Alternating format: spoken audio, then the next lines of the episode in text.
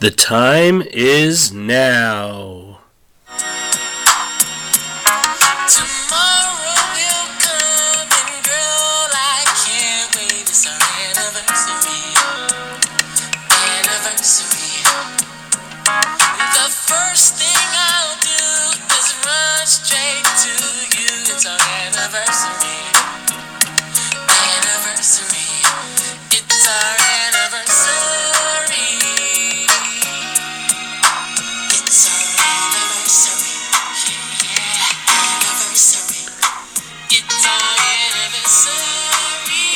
Episode, Volume 3, Episode 39.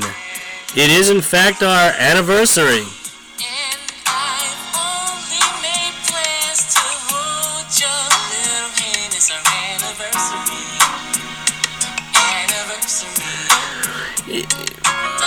February 2019. Welcome, everybody. This is Employment Law Now. I am your host, Mike Schmidt. And it is, in fact, our very special anniversary special, our second anniversary special. In February of 2017, we launched this Employment Law Now podcast. It's been a great 2 years, and I am tickled and excited to be celebrating our second anniversary as we begin our third year with this podcast, educating and entertaining all of you loyal listeners out there. I looked up to see what the traditional gifts were for anniversaries, to see if, you know, there was anything that I could do special here, something that was relevant. So I looked up the traditional gifts, and for a second anniversary, the traditional gift is cotton. So nothing really jumped out as something I can do with that. But then I looked at the more modern gift giving, and under the modern category for a second year, it appears to be China. So China is apparently the modern gift for a second anniversary. Don't really know what to do with that, other than to say that China, in addition to it being something that you eat on for nice occasions, it also happens to be a country, as we know. It happens to be a country that has been in the news lately with the United States, and of course, as we talk about the United States, the President of the United States is Donald Trump. And that, my friends, is a terrific segue into this second anniversary special podcast episode. You know, for all of you loyal listeners, people who have been with us since day one, you know that my very first guest on my very first episode in February 2019 was one of my partners here at Cozen O'Connor, Howard Schweitzer. He is a public strategy, government affairs lawyer out of our Washington, D.C. office, and he came on our very first episode 2 years ago to talk about, well, all things politics and the impact that politics and the upcoming new Trump administration would be playing on employers and businesses and the like. And you'll also remember, since, excuse me, I know you listen to every one of my episodes, last year, when we celebrated our first anniversary special in February of 2018, we brought Howard back on to talk about Trump year one. And here we are again, now celebrating our second anniversary. And Howard has graciously agreed to come in now and sit with me and talk about Trump year two and what some of the things that he's seeing in Washington, D.C. and elsewhere, and what the impact may be on employers. As I also mentioned in both of the last two Februaries, I have taken to do this based on my affinity for David Letterman, the old talk show host, who was around forever. And as I said on this podcast, David Letterman had as his very first guest back when he was on NBC, Bill Murray, you know, the entertainer, Bill Murray, Caddyshack, and all of the other movies, Saturday Night Live. Bill Murray was David Letterman's very first host, and for every one of Dave's anniversary specials, he brought Bill Murray back on. So, in a sense, Howard Schweitzer is my Bill Murray when it comes to this podcast, and he has, as I said, been gracious enough to come back year after year, and he is here with me today to celebrate our second anniversary here on the podcast. Before we get to that interview and sit down with him, I did just want to mention one thing that's worth noting. There have been so many questions from employers, from companies, about the government shutdown, and particularly with the United States EEOC, what has been the effect of the shutdown on deadlines and obligations that people might have relative to EEOC cases.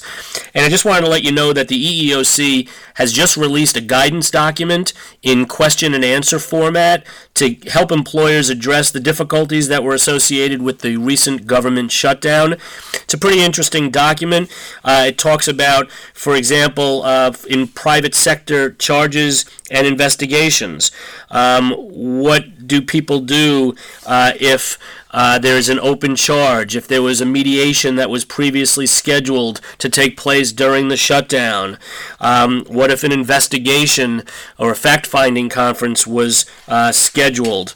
A whole host of questions, Freedom of Information Act requests, that I think would be very helpful. If you are interested in getting it, you could certainly email me. I'm happy to send you a copy at mschmidt@cozen.com. Or you can take it upon yourself and go right to the EEOC's website, which is www.eeoc.gov. So just wanted to let you know about that, and hopefully that will answer a lot of your questions. So here we are. Let's get right into it. It's our very special second anniversary, and I am very happy and appreciative to have Howard Schweitzer sit down with me right now and talk politics and the President Trump administration year two. Howard, thank you for joining me. Mike, great to be with you. So it's amazing how time flies. As I just said a few moments ago, you are my personal Bill Murray. You are appearing on the podcast episode for our first podcast episode back in February 2017, and you've been on each anniversary special since then, talking about all things politics and Washington, D.C., and President Trump and all of that. Mike, there's nothing to talk about in D.C. No, of course, nothing's going on at all at the moment. It's pretty quiet down there.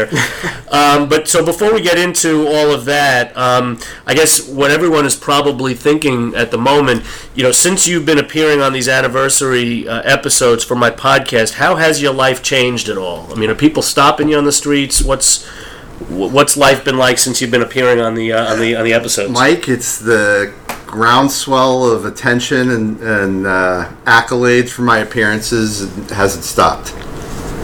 It's intense. Yeah, and it's interesting because I get stopped all the time, and you know, right after these February episodes, and people say, you know, what's Howard like? What's it like to know him, and all of that. So. But I'm happy to do it, and it's obviously an interesting time to be talking about what's going on in government generally, and so let's do it. Yeah, and politics is such a fascinating topic, and you're right. Not only is it an interesting time, but to the extent that you know we have employers and business owners who listen to the podcast, politics discussions is really such a big topic. You know, how much people talking about politics in the workplace, you know, can they be, should they be, and these things, you know, where they start as an innocuous kind of discussion, they become so emotional and so heated.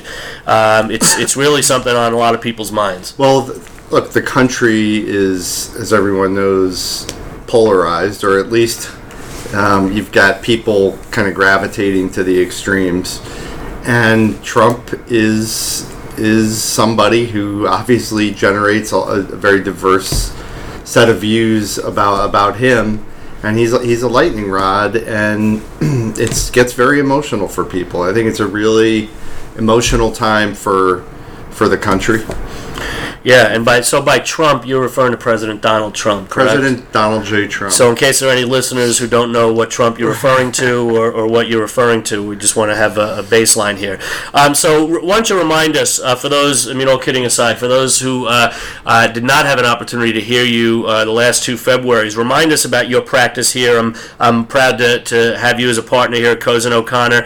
You are in our Washington, D.C. office. Just remind us about your practice and the kinds of things that you do in the political and public policy space. Sure.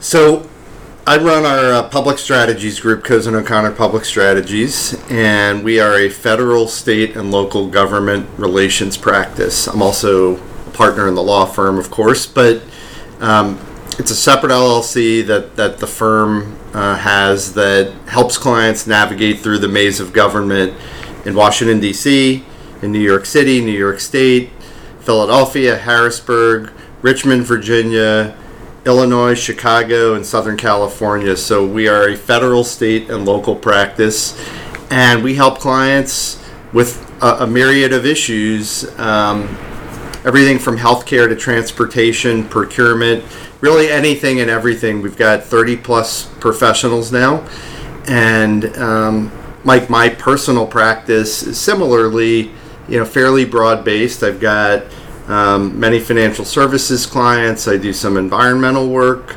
some transportation work. So it's a variety of areas. It's engaging with Congress, engaging with the executive branch. So I'm in and out of the White House and the executive branch all the time. I'm up on Capitol Hill all the time.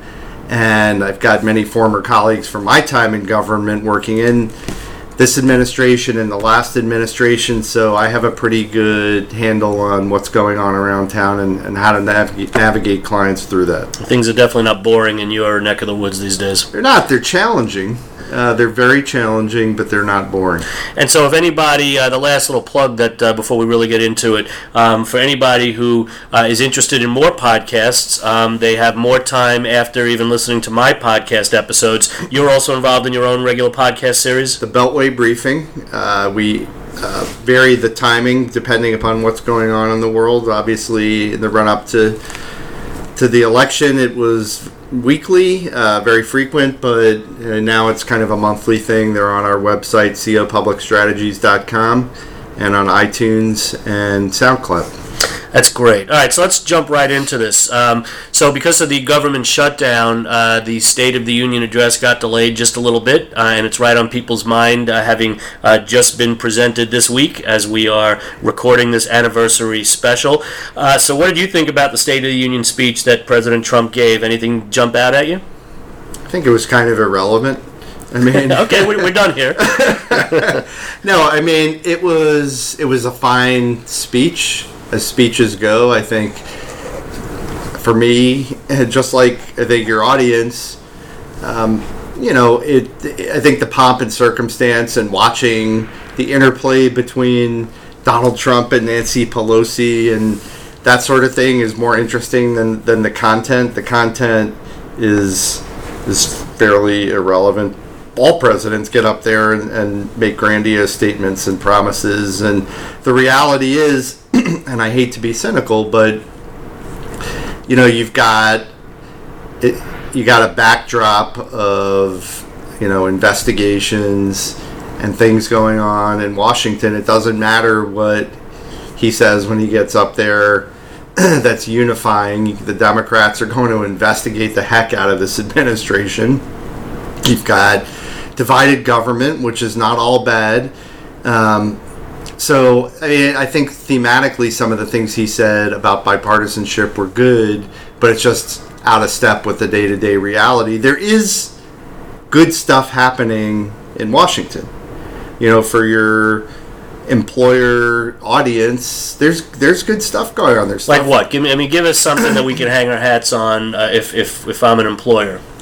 Well, some of the changes that are being made, for example, joint employer, the overtime rule, things are happening that are favorable relative to policy under the Obama administration, at least from our client's perspective. This administration is much more employer-friendly, as you know, than the last one, and that's meaningful. And then just more broadly, the markets are up and down, but generally doing well. Tax reform was good for the markets. The economy overall is doing quite well. So let's look at this from a very general, broad perspective. Last February, I asked you about Trump year one and asked you to sort of give your look back and your perspective on the first year. How would you compare Trump year two to Trump year one in terms of what people expected from an employer or business perspective? Well, I think it's more of the same. It's a continuation of a lot of the policies that began to take hold in the first year. So I would say more of the same. Again, I think a lot of this is driven by the overarching desire in this administration for less regulation. That's generally good for business, as you know, and that continues. And I think this administration, so much happens, Mike, below the headlines. Even that's the interesting stuff, right? It's the stuff that matters. It can be changing a word in a regulation. Like, for example, at the end of last year, Congress passed a law that changed the size standard for small business qualification for participation in certain government procurement programs. It's enormously consequential. Nobody's talking about that because it's not interesting on the front page of the New York Times. Yeah. What's consequential about it? It broadens the number of businesses that can participate in some of these preferential government procurement programs that are very significant. So it fundamentally changes the size standard. Yeah, and you're right. I mean, forget about just the front page of the newspaper. If it's not been in your 280-character tweet, right, feed, you're not hearing about it. You're certainly not talking about it. No, and there's so much, and there are good people. Look, I'm not a fan of what's going on in the White House. I was a Bush appointee. This is chaotic. It's unhealthy. It's dangerous. I don't like it. But I mean, from a process standpoint. I mean, you don't mean policy standpoint, you're just talking about how he's running the White House? Is that what you're referring to? From a process standpoint, from a personnel standpoint, we've had more cabinet turnover in the first 2 years of the Trump administration than any administration in recent memory. Personnel is policy in government, and that creates unpredictability, which is not what people want from government. Yeah, it's hard. Citizenry expects predictability. Yeah. And it may be boring, but predictability allows people to go about their lives and know where the government stands. And when you've got the kind of chaos that's governing things in this White House, it's unhealthy. But there are many good people, again, below the level of the headlines, at the level like the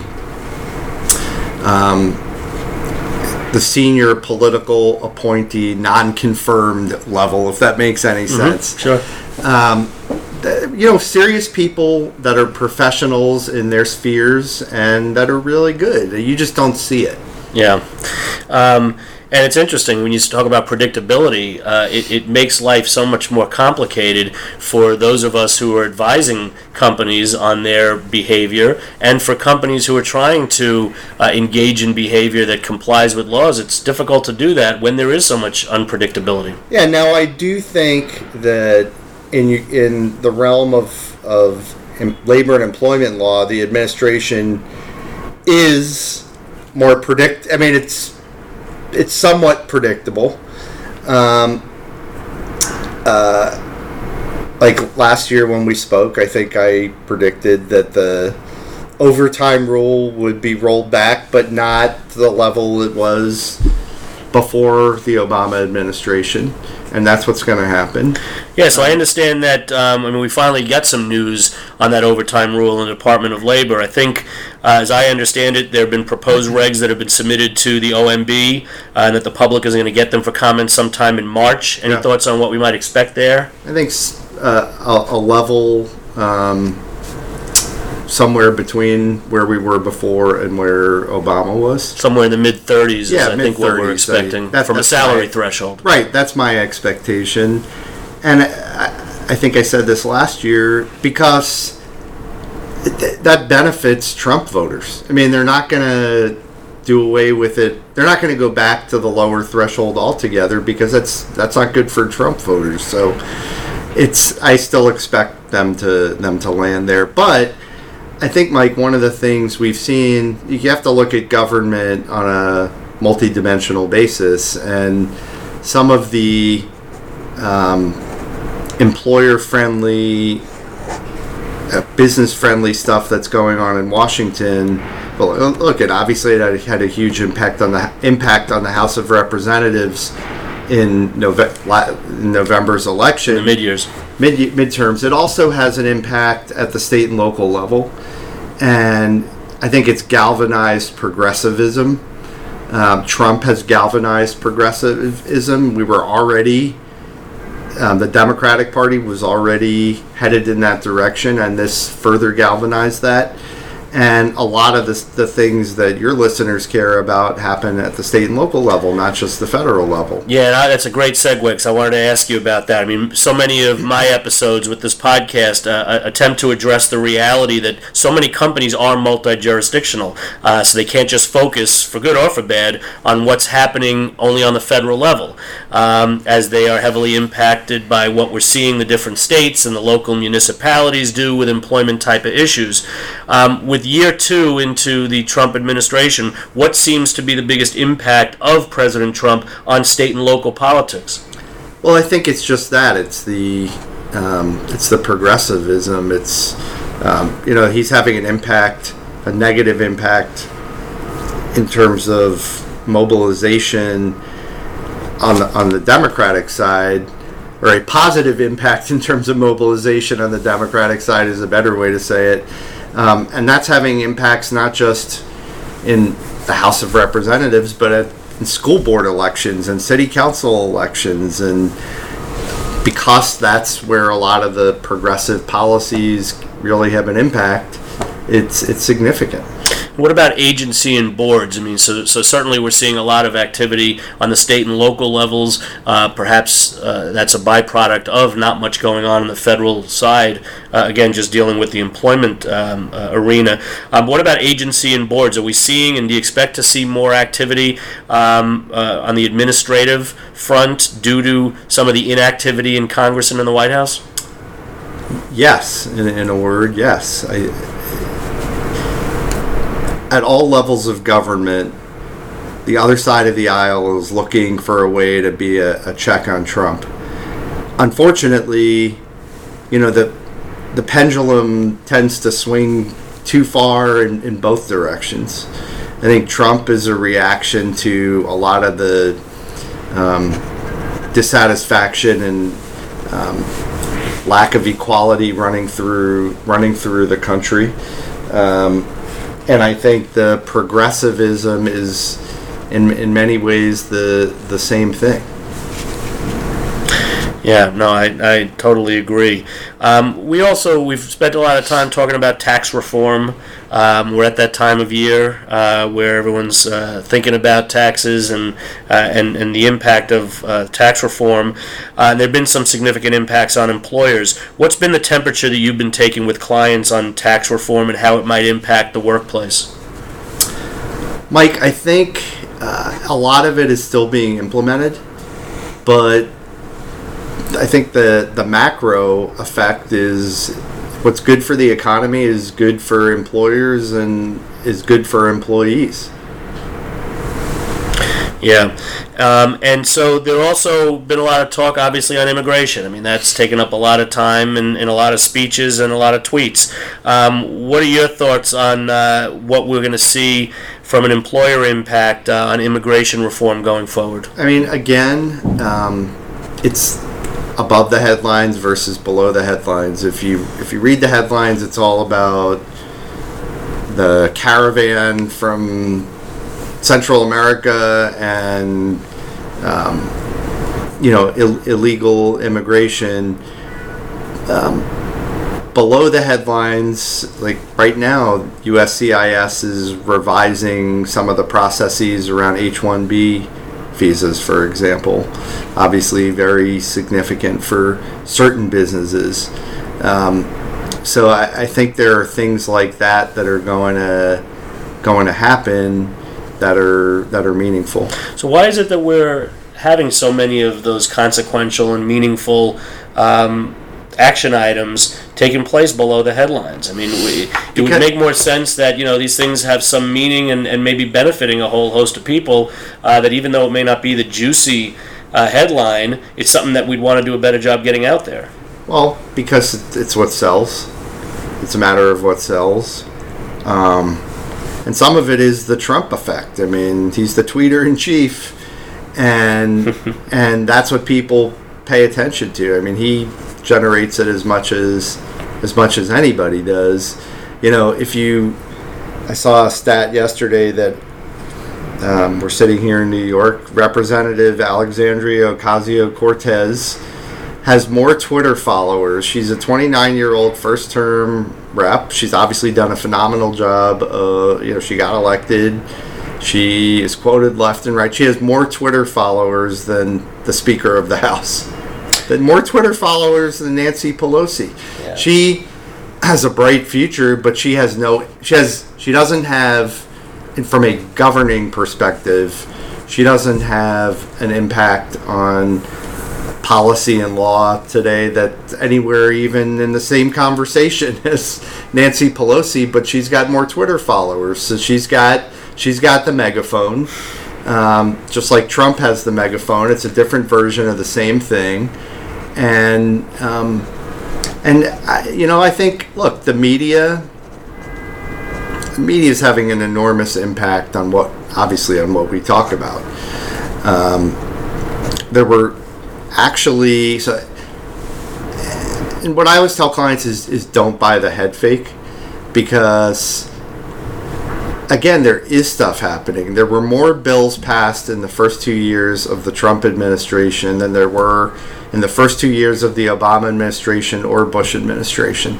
So I think it was 429 bills passed, many of them bipartisan. And if you turn on CNN, nothing's happening. So I was just going to say, I think we're getting CNN to fact check everything that you're telling us on this episode. So yeah. I'll be able to give my listeners an update on that. I look forward to it. You're that confident about what you're saying? I'm highly confident, Mike. I do my homework, but no, the point is you can't be disengaged from Washington, whether you're an employer that cares about policy, labor and employment policy, or you are a transportation company that cares about transportation policy, or a hospital. That you've got to be plugged into what's going on, and you can't buy the news media head fake that nothing's happening, because a lot is. And so before I end with a couple of prognostication questions for you, is Trump going to be challenged by his own party? No. The next? Oh, that was quick. I didn't even get my question out. No? There won't be another Republican challenge to him? I mean, he's got his approval rating inside the Republican Party is almost 90%. It's higher than George W. Bush. It's higher than Ronald Reagan's was, I think, at this point in his tenure, which is astounding, but real. So I don't see why Jeff Flake or Mitt Romney or one of these other candidates would actually come out and challenge him. I think it'd be good if they did, because be good to different perspective, I think, is good for policymaking. Do you think Trump even wants a second term?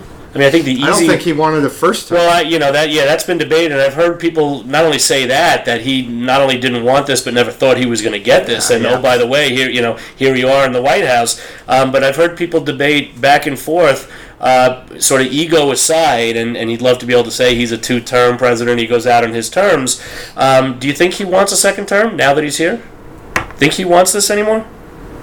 I think he's a fighter, and yes, but if he reads the tea leaves, and he can win a second term. I think he can absolutely win a second term. But if he reads the tea leaves and feels like he's going to lose, We'll see. Find an exit strategy. Yeah. I think a lot depends, as we saw last time, on who the candidate is on the other side. Well, so I was just going to ask you, who could be identified as sort of the top candidate? I know we're way too early on the Democratic side. Yeah, it's too early, but Kamala Harris, senator from California, is off to a very good start.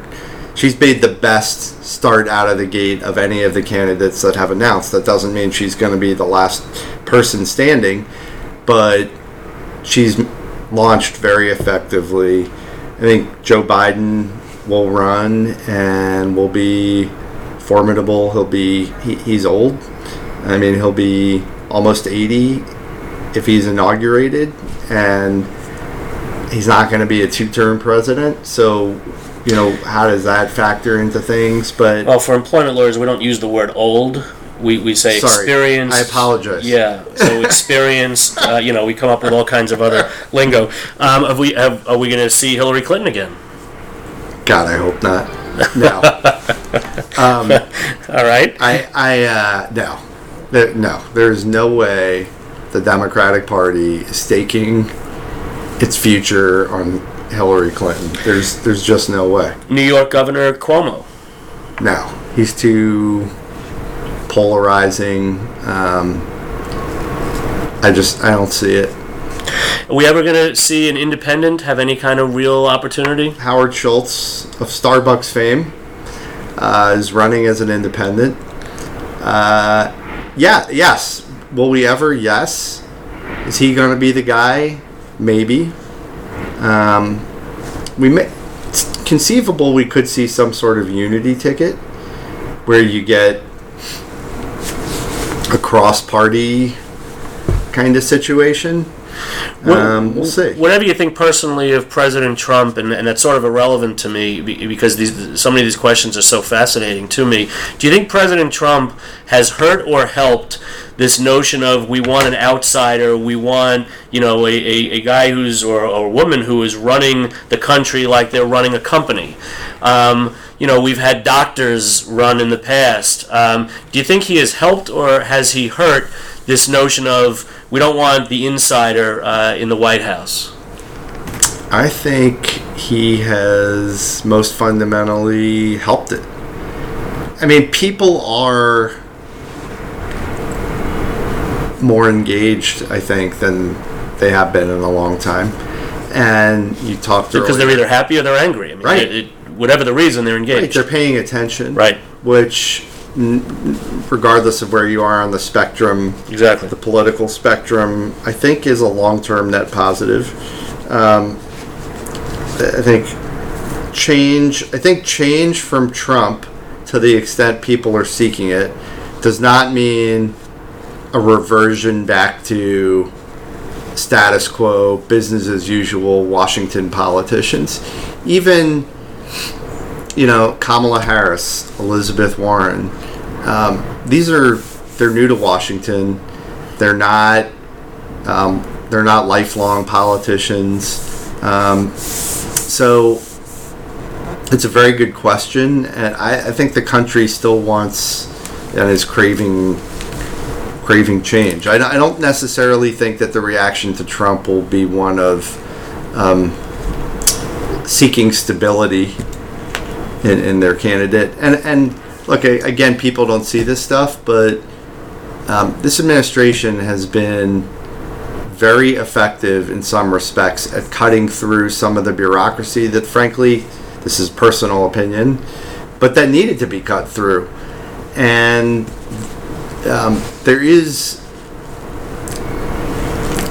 it's hard to say good things are happening when there's instability at the top, but there are good things happening, and a lot of it comes from the willingness to cut through bureaucracy to drive to a decision on issues. Still, decisions get made in government on the basis of balancing different interests, and it's not like this administration is hook, line, and sinker for everything that corporate America wants. Decisions are still made based on balancing a variety of different factors, and But they have been very effective at kind of getting to the root of some stuff. And, you know, from my time in government, when I was in government, you know, governing by talking point, which is traditionally the way government has governed, is frustrating. I get why that's frustrating to people. People want real information. They want to know what's really going on. And you think we'd have more of that given, you know, social media and all of that? Well, I think we do on some level. I think we do now. Like, yeah. The fact that the tweets may be counterproductive politically, they may be ill-advised diplomatically, they may be dangerous from a policy perspective, but they are straight from the horse's mouth, so to speak. And I don't care where you are on the political spectrum, I think people like that, and I don't see it changing. And so the last question on this notion of change, the last question I want to put to you before I let you go, and it's the prognostication question. I will certainly be honored to have you back next February for our third anniversary special. It's not to say that you can't come back here any other month, but when you come back next February 2020, and we have this discussion, what is Washington going to look like? What is Trump going to look like? What is this whole notion when it comes to, you know, politics impacting employers in the workplace? You know, where do you think things are going to be a year from now? I think probably further advanced. So a year from now, we'll be in the waning days of the first term with an election on the horizon. And that's when things start to get difficult to make happen. I mean, look, this is going to be the year of oversight from the House. It's divided Congress. So the action, notwithstanding what I said before about the fact that things will still happen, and they will still happen, but the action is in the executive branch. It's administrative action, regulatory action. And I think you'll see the administration, apropos of our expectations for the overtime rule for joint employer, I think you'll see the administration in this coming year try to cement some of the core policies that business is calling for from an employer perspective in Washington. And to the extent things can get done, we think it'll still be a pro-business climate in Washington? Pro-business, certainly inside the administration. You're going to have, from the House of Representatives, a lot of legislation that has no chance of passing the Congress, let alone being signed by the president. It wouldn't have a chance of passing the Congress if you had a Democratic Senate, which you obviously don't. The House is going to do things all day, every day for show that are going to be very labor and employee friendly. Things like $15 minimum wage and all sorts of laws are going to pass the House that are for show. So you're going to have that too, and I think another thing I see companies need to do is you can't ignore what's happening in the House just because it isn't going to be signed into law, because things can change. 2 years you could have a Democratic president and you could have a Democratic Senate, and yes, as I said a minute ago, that doesn't mean the floodgates open, because the Senate is a control on the House anytime at any time. But stuff's going to be coming out of the House. On the administration side, you know, you're going to continue to have that pro-employer agenda. Well, it's certainly going to be an interesting 2019, and look forward to hearing a look back next February. Thanks so much, Howard. I can't tell you how much I appreciate you spending the time with me and talking about all this. You're terrific as always. Thanks, Mike. Happy anniversary. Thank you.